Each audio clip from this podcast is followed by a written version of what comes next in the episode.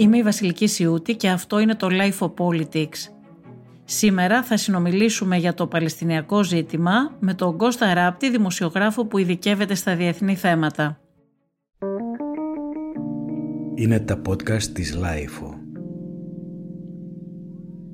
μετά από 11 ημέρες βομβαρδισμών και εκτοξεύσεις ρουκετών μεταξύ Ισραηλινών και Παλαιστινίων, οι κάτοικοι της Γάζας μπόρεσαν την Παρασκευή μετά την επιβολή της εκεχηρίας να βγουν έξω για να δουν το μέγεθος των καταστροφών. Η εκεχηρία που επετεύχθη μεταξύ των δύο πλευρών φαίνεται να είναι εύθραυστη, ωστόσο τηρείται τουλάχιστον για την ώρα. Οι διασώστε εξακολουθούν να αναζητούν επιζώντες μέσα στα συντρίμια. Οι πρόσφατες συγκρούσεις ανέδειξαν ότι όσο το Παλαιστινιακό ζήτημα παραμένει ανεπίλητο, δεν πρόκειται να υπάρξει ειρήνη στην περιοχή.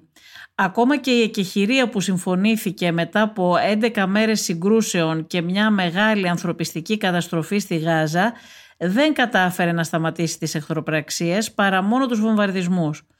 Τόσο οι Παλαιστίνοι όσο και οι μετριοπαθείς δημοκρατικοί και προοδευτικοί Εβραίοι του Ισραήλ εξακολουθούν να φωνάζουν ότι όσο δεν ξεκινάει η διαδικασία για την επίλυση του Παλαιστινιακού Κανένας δεν μπορεί να είναι αισιόδοξος για την επόμενη μέρα στην περιοχή. Κώστα Ράπτη, μετά από 11 ημέρες άγριων συγκρούσεων και τον κίνδυνο μιας ανεξέλεγκτης κλιμάκωσης, φτάσαμε στην εκεχηρία. Βέβαια, η εκεχηρία δεν είναι και πολύ εκεχηρία, γιατί οι εχθροπραξίες συνεχίζονται και τα επεισόδια. Ωστόσο, πώς φτάσαμε μέχρι αυτήν την τυπική τουλάχιστον εκεχηρία; Εντάξει, δεν έχουμε βομβαρδισμούς φτάσαμε μέχρι αυτή την τυπική εκεχηρία, διότι κυρίως πίεσε για αυτό σε τηλεφωνική του επικοινωνία με τον Μενιαμίν Νετανιάχου ο Αμερικανός πρόεδρος Τζο Μπάιντεν.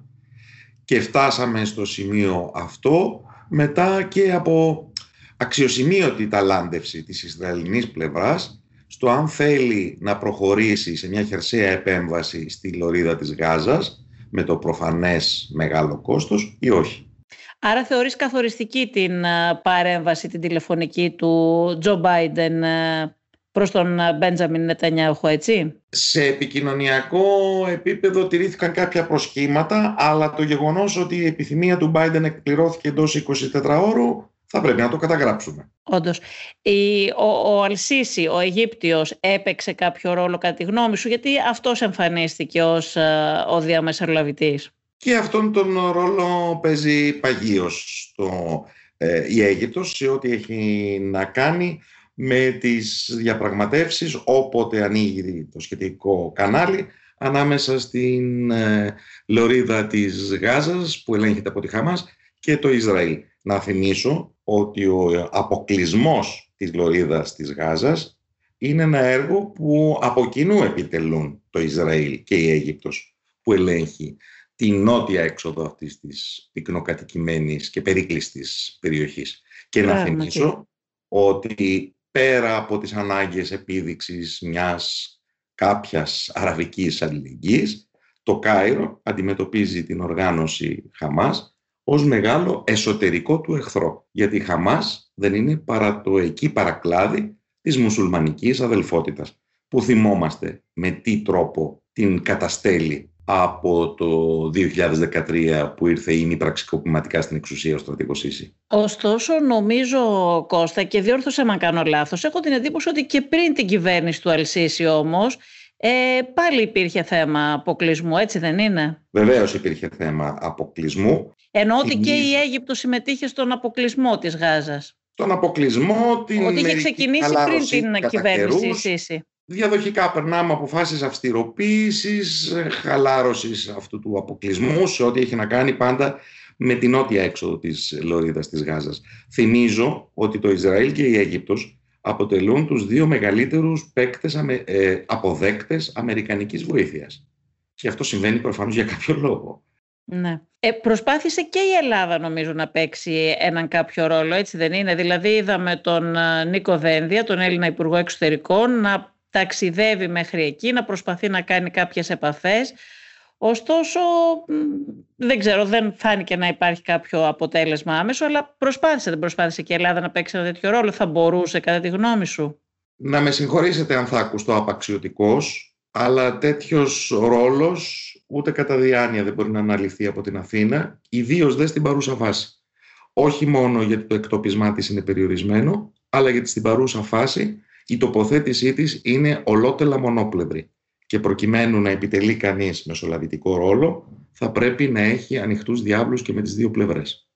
Κοίτα, μίλησε το, η Ελλάδα και το Υπουργείο Εξωτερικών και ο κύριος Δένδιας μίλησαν για δικαίωμα του Ισραήλ στην αυτοάμυνα, ε, θέση που είναι ξεκάθαρα υπέρ του Ισραήλ. Ωστόσο είπαν ότι η μοναδική λύση ε, είναι η λύση των δύο κρατών και η, η συμμόρφωση με τις αποφάσεις του, του ΟΗΕ και τις αποφάσεις που έχουν ληφθεί. Αυτή όμως η θέση δεν είναι μια θέση με την οποία συμφωνεί ο Νετανιάχου. Δηλαδή, θέλω να πω, ενώ πήρε στο ένα θέμα θέση υπέρ του Ισραήλ, στο άλλο σαν να προσπάθησε λίγο να, να ισορροπήσει ή όχι. Βέβαια, τα τελευταία αρκετά χρόνια η σχέση της Ελλάδας με τους Παλαιστίνιους δεν είναι αυτή που ήταν κάποτε. Ε, ξεκίνησε από την κυβέρνηση καλά και επί κυβέρνηση Μήτη ε, δεν είχαν αλλάξει λίγο οι, οι σχέσεις. Ο Γιώργος Παπανδρέου ενίσχυσε τις σχέσεις με το Ισραήλ, το συνέχισε ο Σαμαράς, το συνέχισε και ο ΣΥΡΙΖΑ και ο Αλέξης Τσίπρας και συνεχίζει στον ίδιο δρόμο και αυτή η κυβέρνηση. Με λίγα λόγια, την τελευταία δεκαετία στη σκιά του μνημονίου εκτιλήσεται ένα άλλο μνημόνιο που θα μπορούσαμε να το πούμε γεωπολιτικό, με τέσσερις διαδοχικές και πολύ διαφορετικές στην πολιτική τους φυσιογνωμία κυβερνήσεις, να υλοποιούν αυτή την ε, πολιτική της πρόσδεσης στο Ισραήλ η κάθε μία με μεγαλύτερο ζήλο από την προηγούμενη, χωρίς κατά τη γνώμη μου επαρκή δημόσια συζήτηση για αυτή τη στροφή της ελληνικής διπλωματίας και χωρίς επαρκή δικαιολόγησή της. Όχι από την άποψη του διεθνούς δικαίου, στο οποίο υποτίθεται ομνεί η Ελλάδα, αλλά έστω από την άποψη του ομού γεωπολιτικού ρεαλισμού. Και νομίζω ότι αυτού του τύπου η κινητικότητα, σαν το ταξίδι δένδια στην πολύπαθη περιοχή, αλλά και η στάση συνολικά των ελληνικών μέσων ενημέρωσης, υπαγορεύεται από αποκλειστικά εσωτερικές αναγκαιότητες, για την ακρίβεια την αναγκαιότητα να διασωθεί στην ελληνική δημόσια συζήτηση το μέγα μύθευμα των τελευταίων ετών για το μεγάλο γεωπολιτικό λαχείο που κερδίσαμε ε, συμπιγνύοντας αυτό τον άξονα με το Ισραήλ. Ε, νομίζω ότι οι, οι απογοητεύσεις σε αυτό το τομέα θα είναι ηχηρές. Ε, είτε αυτό θέλει να το αντιληφθεί η ελληνική δημόσια συζήτηση, είτε όχι. Αυτό γιατί το πιστεύεις Κώστα, θεωρείς ότι για παράδειγμα ότι το Ισραήλ θα μπορούσε ε, πέρα από το θέμα του δικαίου, όπως είπες και εσύ, έτσι, γιατί νομίζω ότι η ελληνική κυβέρνηση στην ουσία παραδέχτηκε, είπε ότι η λύση είναι η λύση των δύο κρατών, έτσι, η λύση αυτή που δεν δέχεται ο Νετανιάχου αυτή τη στιγμή και μίλησε και για συμμόρφωση με τις αποφάσεις. Θεωρείς όμως ότι το Ισραήλ, για παράδειγμα, θα μπορούσε να ξαναγυρίσει σε μια συνεργασία με την ε, Τουρκία; Αυτό θα σήμαινε και προδοσία εντός εισαγωγικών, αν θέλεις, ε, της Τουρκίας προς τους Παλαιστίνιους με τους οποίους τώρα παίζει. Έτσι, γιατί και ο Ερντογάν αυτή τη στιγμή εμφανίζεται ως προστάτης των Παλαιστινίων, ε, της Γάζας τουλάχιστον και της Χαμάς, ενώ πριν από μερικά χρόνια ο ίδιος είχε μια πολύ στενή συνεργασία με το Ισραήλ, έτσι; Ας τα βάλουμε σε μια σειρά. Ο Ερντογάν έχει τις φιλοδοξίες του. Αυτό δεν σημαίνει ότι μπορούν όλες αυτές να υλοποιηθούν. Προβάλλει προς τα μέσα και προς τα έξω ως ένα δυνάμει ε, ηγέτης πανισλαμικός. Δεν νομίζω ότι οι χώρες της περιοχής έχουν ιδιαίτερη διάθεση να του παραχωρήσουν αυτό τον λόγο. Ε, σημειώνει κάποια κέρδη βεβαίως στην κοινή γνώμη των αραβικών χωρών, διεισδύει μέσω των τουρκικών οργανώσεων αρρωγής και πολύ περισσότερο θα έλεγα εγώ μέσα της, μέσω της soft power που συνιστά η διάδοση των ε, τουρκικών τηλεοπτικών προϊόντων. Αλλά ως εκεί. Ο ρόλος του σε σχέση με την Ισραηλινό-Παλαιστινιακή σύγκρουση δεν θα πρέπει να υπερτιμηθεί. Πολύ σημαντικότερο παίκτη λόγου χάρη θα θεωρούσα εγώ το Ιράν, αυτό ακριβώς που έσπευσε στο επινίκιο διαγγελμά του να ευχαριστήσει ο εξόριστος ηγέτης της Χαμάς Ισμαήλ Χανίγια, ε, παρά την χώρα του κύριου Ερντογάν. Η χώρα του κύριου Ερντογάν είναι και θα παραμείνει ένα μέλος του ΝΑΤΟ. Αυτό θέτει κάποιους περιορισμούς στον τρόπο με τον οποίο κινείται. Ήταν μέχρι το 2009 ένας στενός σύμμαχος του Ισραήλ και για την ακρίβεια είχε μέχρι τότε το περιθώριο να επηρεάσει περισσότερο τα πράγματα από ό,τι ίσως σήμερα, ακριβώς γιατί τότε, όπως το είπα, είχε ανοιχτούς διάβλους και με τις δύο πλευρές. Δεν είναι ευρύτερα γνωστό, αλλά στην πρώτη δεκαετία του αιώνα μας, ε, ο κύριος Ερντογάν, η Τουρκία, αξιοποιήθηκε ως μεσολαβητής ε, σε μία αξομάλυνση των σχέσεων που επιχειρήθηκε τότε ανάμεσα στο Ισραήλ και την Συρία του Άσαντ.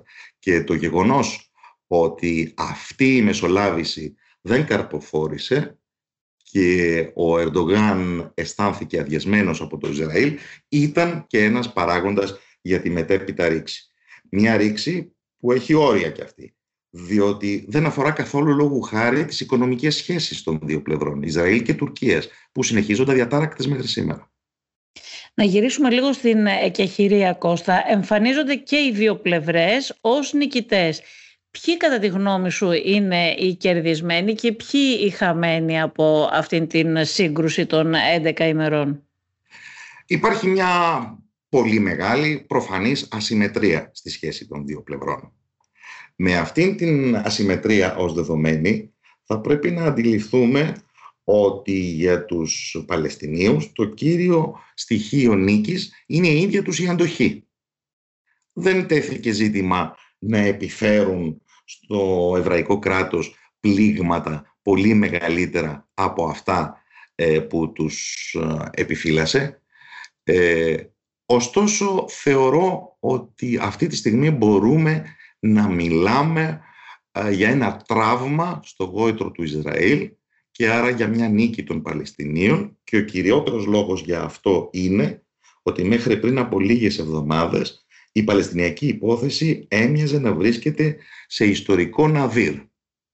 Έμοιαζε να βρίσκεται σε ιστορικό ναδύρ διότι η αλληλεγγύη προς τους Παλαιστινίους είχε υποχωρήσει εμφανώς στις δυτικές κοινωνίες ε, σειρά αραβικών κρατών έδειχναν ότι η προτεραιότητά τους είναι η εξομάλυνση των σχέσεων με το Ισραήλ χωρίς την προϋπόθεση της επίλυσης του Παλαιστινιακού και αυτό υλοποιήθηκε εν μέρη με τις περίφημες συμφωνίες του Αβραάμ.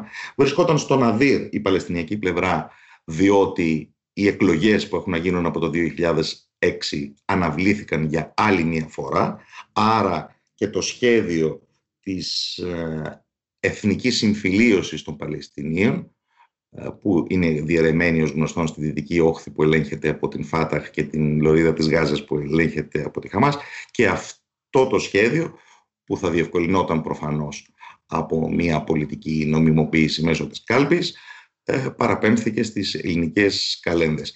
Ο, η τετραετία Τραμπ ε, αποτέλεσε μια σημαντική μετατόπιση της παραδοσιακής αμερικανικής θέσης σε αυτά τα ζητήματα ε, και προφανώς μια ρήξη με το κεκτημένο των ψηφισμάτων του ΟΗΕ και τις προβλέψεις του διεθνούς δικαίου ε, δεν γινόταν πια από την πλευρά της Ουάσιγκτον του Ντόναλτ Τραμπ ούτε καν λόγο στην πραγματικότητα για μια λύση δύο κρατών.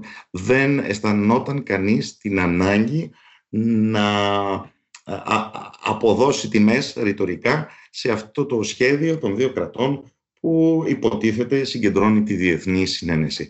Αντιθέτως... Ωστόσο, Κώστα, να σε ρωτήσω κάτι, γιατί μιλάς για την λύση των δύο κρατών. Πόσο πιθανή όμως είναι η λύση των δύο κρατών; Ξέρεις, την τελευταία φορά που είχα πάει σε αποστολή στην Παλαιστίνη, είναι τόσα πολλά τα τείχη που έχουν χτίσει οι, οι Ισραηλινοί έχουν χωρίσει τόσο πολύ τα παλαιστινιακά εδάφη ώστε να μην επικοινωνούν μεταξύ τους οι περιοχές που πλέον είναι πάρα πολύ δύσκολο αυτό και να γίνει έτσι όπως ε, με τα τετελεσμένα που έχει δημιουργήσει η κυβέρνηση Νετανιάχου. Η λύση δύο κρατών δεν θα, δεν θα συνιστούσε θεραπεία των τραυμάτων του 1948 θα συνιστούσε μία λύση για το εξής πρόβλημα που διακρίνουν οι νουνεχέστεροι Ισραηλινοί ότι δεν μπορεί το κράτος τους με τον δεδομένο δημογραφικό συσχετισμό να παραμείνει όπως το θέλουν και εβραϊκό και δημογραφικό. Εφόσον το Ισραήλ είχε αντικειμενικά τον έλεγχο της περιοχής όλης από τον Ιορδάνη μέχρι τη Μεσόγειο. Μιας περιοχής στην οποία αθρηστικά το αραβικό στοιχείο σύντομα θα είναι, αν δεν είναι ήδη, η πλειοψηφία. Είτε θα πρέπει το Ισραήλ να κυριαρχεί επί ενός υπέρτερου αλλογενού στοιχείου στο οποίο δεν θα δίνει δικαιώματα, σε ένα είδος apartheid, είτε θα δώσει δικαιώματα, αλλά τότε βέβαια το κράτος θα χάσει τον ε, εβραϊκό εθνοτικό του προσδιορισμό. Ο διαχωρισμός λοιπόν σε μια βάση δύο κρατών είναι η απάντηση σε αυτό το δίλημα. Υπάρχουν όμως και όσοι πιστεύουν στην Ισραηλινή πλευρά ότι ε, έχουν λευκή επιταγή από την διεθνή κοινότητα και κυρίως από αυτόν που τους ενδιαφέρει, τις Ηνωμένες Πολιτείες, να μην προβούν σε παραχωρήσεις, να εξασφαλίσουν το μέγιστο των εδαφών με το μίνιμουμ των γεγενών κατοίκων τους. Ε, εδώ βρισκόμαστε. Τρεις δεκαετίες τώρα υπάρχει στο τραπέζι η λύση των δύο κρατών. Υπάρχει μια ειρηνευτική διαδικασία που βέβαια δεν μπορούμε να τη θεωρούμε πια ζωντανή.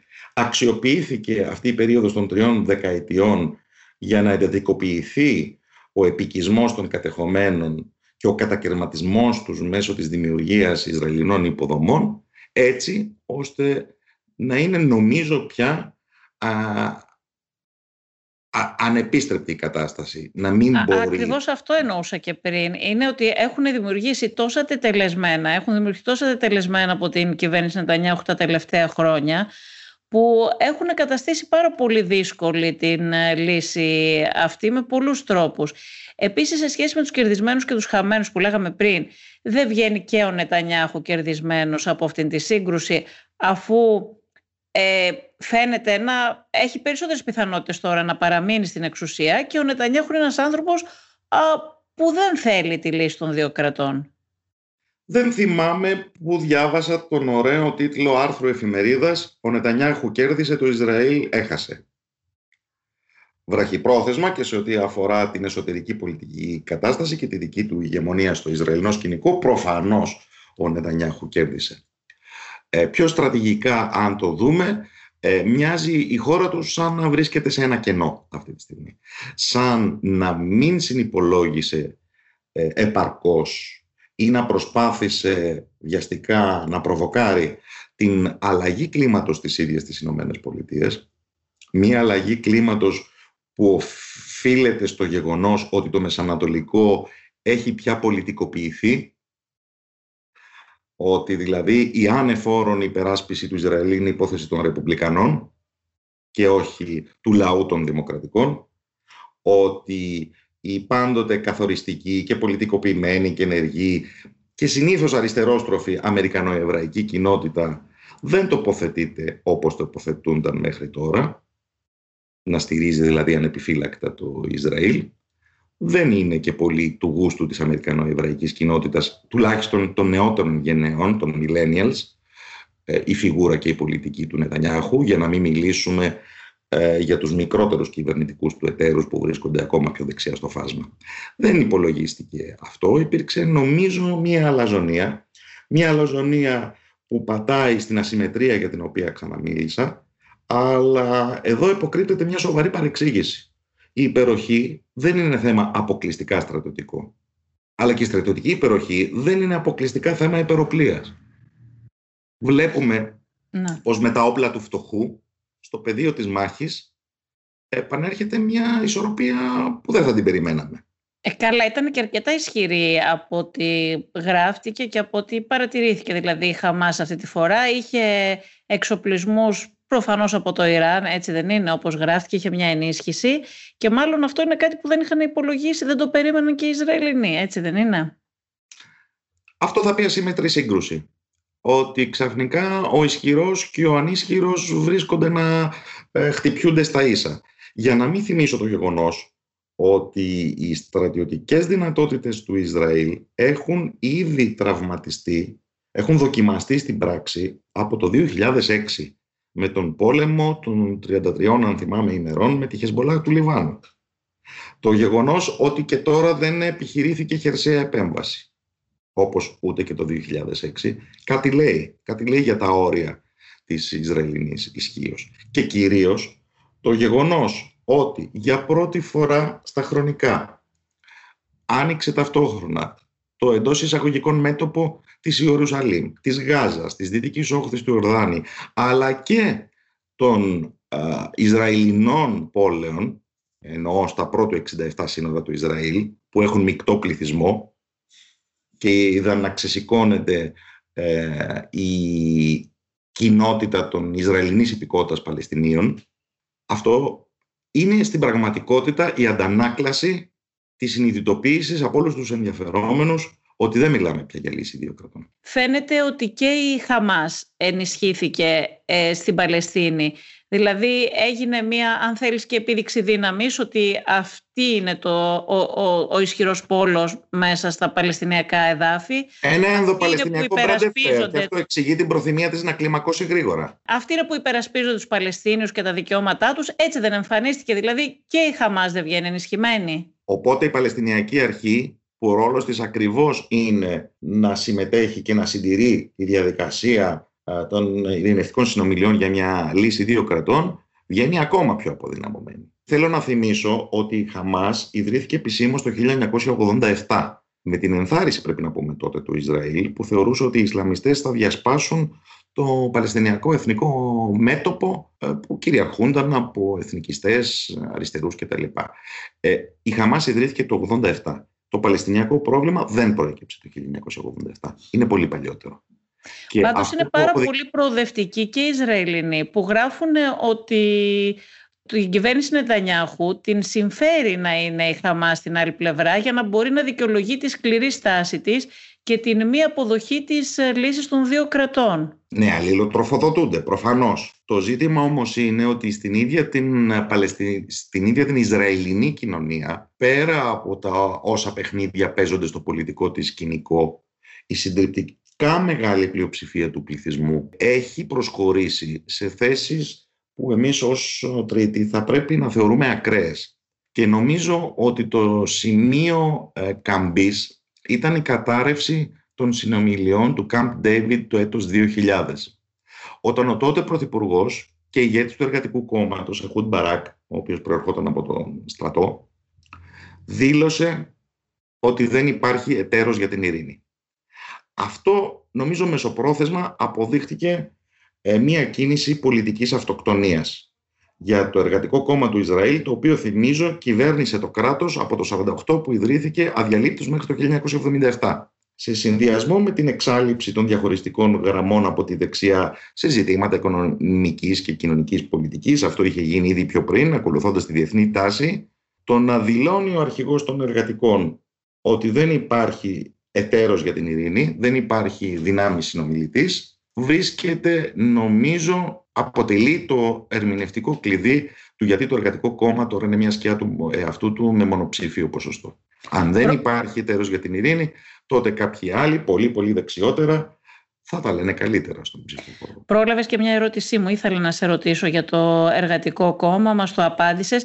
Θέλω να σε ρωτήσω και κάτι άλλο, να σε πάω λίγο στη Γερμανία που μου φάνηκε παράξενο. Ο Άρμιν Λάσετ, που όπως γνωρίζεις έχει και το παρατσούκλι στη Γερμανία Τούρκο Άρμιν ε, ζήτησε να τεθεί εκτός νόμου η σημαία της Χαμάς στη Γερμανία. Γιατί πιστεύεις ότι πήρε μια τέτοια θέση η οποία μάλλον ήταν λίγο αναπάντεχη από τον Άρμιν Λάσετ. Γιατί νομίζω κολακεύει την ε, γερμανική κοινή γνώμη η οποία έχει πιστεί ότι η ταύτιση με το Ισραήλ συνιστά επαρκή τρόπο εξυλασμού για τα μαζιστικά εγκλήματα στον Δεύτερο Παγκόσμιο Πόλεμο. Αλλά το θέαμα αυτό του ξεπλήματος των γερμανικών ενοχών έχει αρχίσει να γίνεται πραγματικά όχι μόνο άχαρο, αλλά και επικίνδυνο για την ενιαία Ευρώπη. Γιατί Πάντως... στερεί οποιαδήποτε ναι. Ε, δυνατότητα να έχει πραγματικό λόγο σε αυτή τη σύγκρουση που παίζεται στις πύλες της. Ναι. Το Παλαιστινιακό ήταν και ένα από τα λίγα θέματα το τελευταίο διάστημα που είδαμε και τη Γερμανία με την Τουρκία να μην έχουν την, ε, την ίδια θέση σε σημαντικά έτσι γεωπολιτικά ε, ζητήματα. Ενδιαφέρουσα παρενέργεια, ναι. Ναι. Αλλά η εξήγηση μάλλον είναι αυτή που, η ερμηνεία είναι μάλλον αυτή που, που έδωσες. Οι, οι Παλαιστίνοι πάντως Κώστα εξακολουθούν να καταγγέλουν την κατοχή, το τείχος, την πολιορκία της Γάζας και να λένε ότι το πρόβλημα είναι οι αποφάσεις που δεν εφαρμόζει το Ισραήλ. Θέλεις να μας θυμίσεις λίγο ποιες είναι αυτές οι αποφάσεις; Οι αποφάσεις ανάγονται στον πρώτο πόλεμο, μέσα από τον οποίο γεννήθηκε το κράτος του Ισραήλ το 1948 και βεβαίως στον πόλεμο των έξι μερών το 1967. Προβλέπουν, αν και έκτοτε έχουν περάσει 7 δεκαετίες, το δικαίωμα επιστροφής των Παλαιστινίων προσφύγων στις αιστείες τους. Και πάντως ζητούν, σε ό,τι αφορά τα αποτελέσματα του πολέμου του 1967, τον τερματισμό της κατοχής. Πιστεύεις ότι θα μπορούσε να υπάρξει μια τέτοια λύση να γίνει αποδεκτή το επόμενο διάστημα; Γιατί φαίνεται ότι όσο είναι ο Μπένζαμιν Νετανιάχου στην εξουσία αυτό φαίνεται πάρα πολύ δύσκολο. Πόσο αισιόδοξος μπορεί να είναι λοιπόν κανείς; Και μία τελευταία ερώτηση, θα ήθελα να μου τα απαντήσεις και τα δύο αυτά μαζί. Πιστεύεις ότι τώρα μετά την εκεχηρία θα ηρεμήσουν τα πράγματα; Θα ήθελα να κάνω μια λεξιλογική παρατήρηση. Ο όρος που χρησιμοποιούν οι Ισραηλινοί θύνοντες και βλέπω να έχει καθιερωθεί και στα διεθνή μέσα ενημέρωσης είναι ακριβώς ο όρος ηρεμία και όχι ο όρος ειρήνη. Η ειρήνη προϋποθέτει μια μόνιμη και δίκαιη διευθέτηση. Η ηρεμία είναι απλώς ε, Συνέχιση της κατοχής και της κατάστασης αυτής που υπάρχει. Έχεις είναι μια κατάσταση στην οποία διονύζεται το υπάρχον χωρίς ε, ε, οι υποτελείς να προβάλλουν αντίσταση τόσο ηχηρή ώστε να κινήσει το, μέσον, το ενδιαφέρον των διεθνών μέσων ενημέρωσης.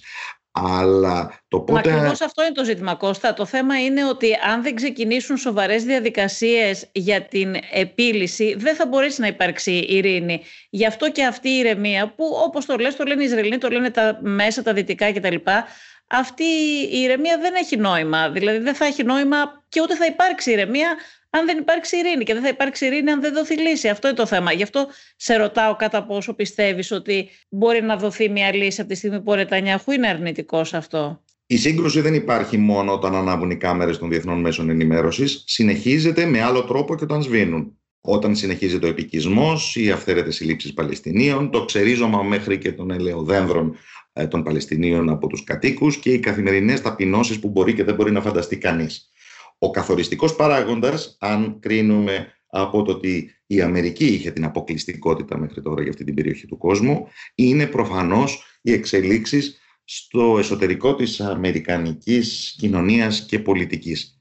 Ε, εδώ μένει πολλής δρόμος να διανυθεί, αλλά υπάρχει μια αισθητή διαφορά. Και νομίζω ότι συνολικά στις κοινωνίες της Δύσης η πίεση της κοινωνίας των πολιτών ώστε να ασκηθεί πραγματική και όχι ρητορική ε, πίεση προς αυτόν που ε, είναι ο ισχυρός της σύγκρουσης και αυτός που παραβιάζει το διεθνές δίκαιο θα είναι καταλητική όπως ήταν καταλητική και για την κατάργηση του Απαντχάιτ στην Νότια Αφρική.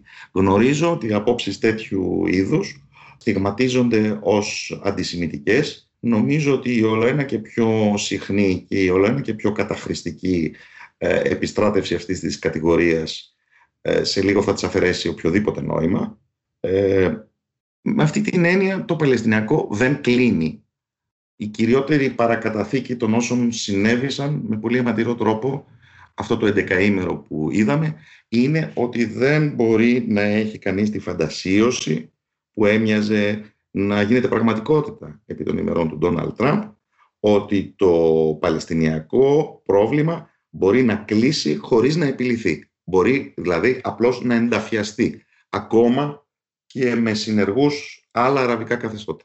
Και νομίζω ότι αυτή η, η τελευταία σύγκρουση, αυτή η πρόσφατη σύγκρουση νομίζω Κώστα, ότι μας έδειξε ακριβώς αυτό το πράγμα, ότι το Παλαιστινιακό είναι εδώ, παραμένει ανεπίλητο και είναι μια μεγάλη πληγή η οποία δεν πρόκειται να κλείσει αυτό που είπες, δεν θα ενταφιαστεί εύκολα όπως ενδεχομένως να ήθελαν κάποιοι, αν δεν υπάρξει ειρήνη και αν δεν υπάρξει λύση. Νομίζω ότι αυτή ήταν η, η υπενθύμηση, έτσι δεν είναι; Εκφράζω τον προσωπικό ευνηδιασμό μου. Είχα σχεδόν πιστεί και εγώ ότι το Παλαιστινιακό έχει ενταφιαστεί.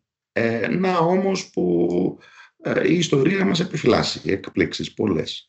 Και πάντως στην ε, Ουάσιγκτον βλέπω αργά-αργά γιατί βεβαίως τα μεγάλα καράβια στρίβουν πολύ αργά, να οριμάζει μία τάση που θέλει την Αμερική να μην αφήνεται σε επιλογές ε, που δεν είναι δικές της. Ε, Κώστα, να, να, να το κόστος δηλαδή επιλογών συμμάχων σαν τον Νετανιάχου. Και εδώ ε, προς μεγάλο του πονοκέφαλο ο Τζο Μπάιντεν που δεν σκόπευε να ε, ιεραρχήσει πρώτο αυτό το ζήτημα θα πρέπει να αναλάβει πρωτοβουλίες πρωτοβουλίες που ίσως θα επεκτείνονται και στην δημιουργία μιας διάδοχης πολιτικής κατάστασης με, μέσα στο Ισραήλ.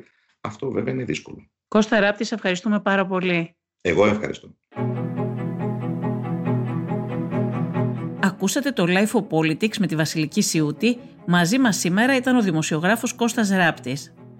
Αν θέλετε να ακούτε τη σειρά podcast Life of Politics της Life μπορείτε να μας ακολουθήσετε στο Spotify, στα Apple Podcast και στα Google Podcast.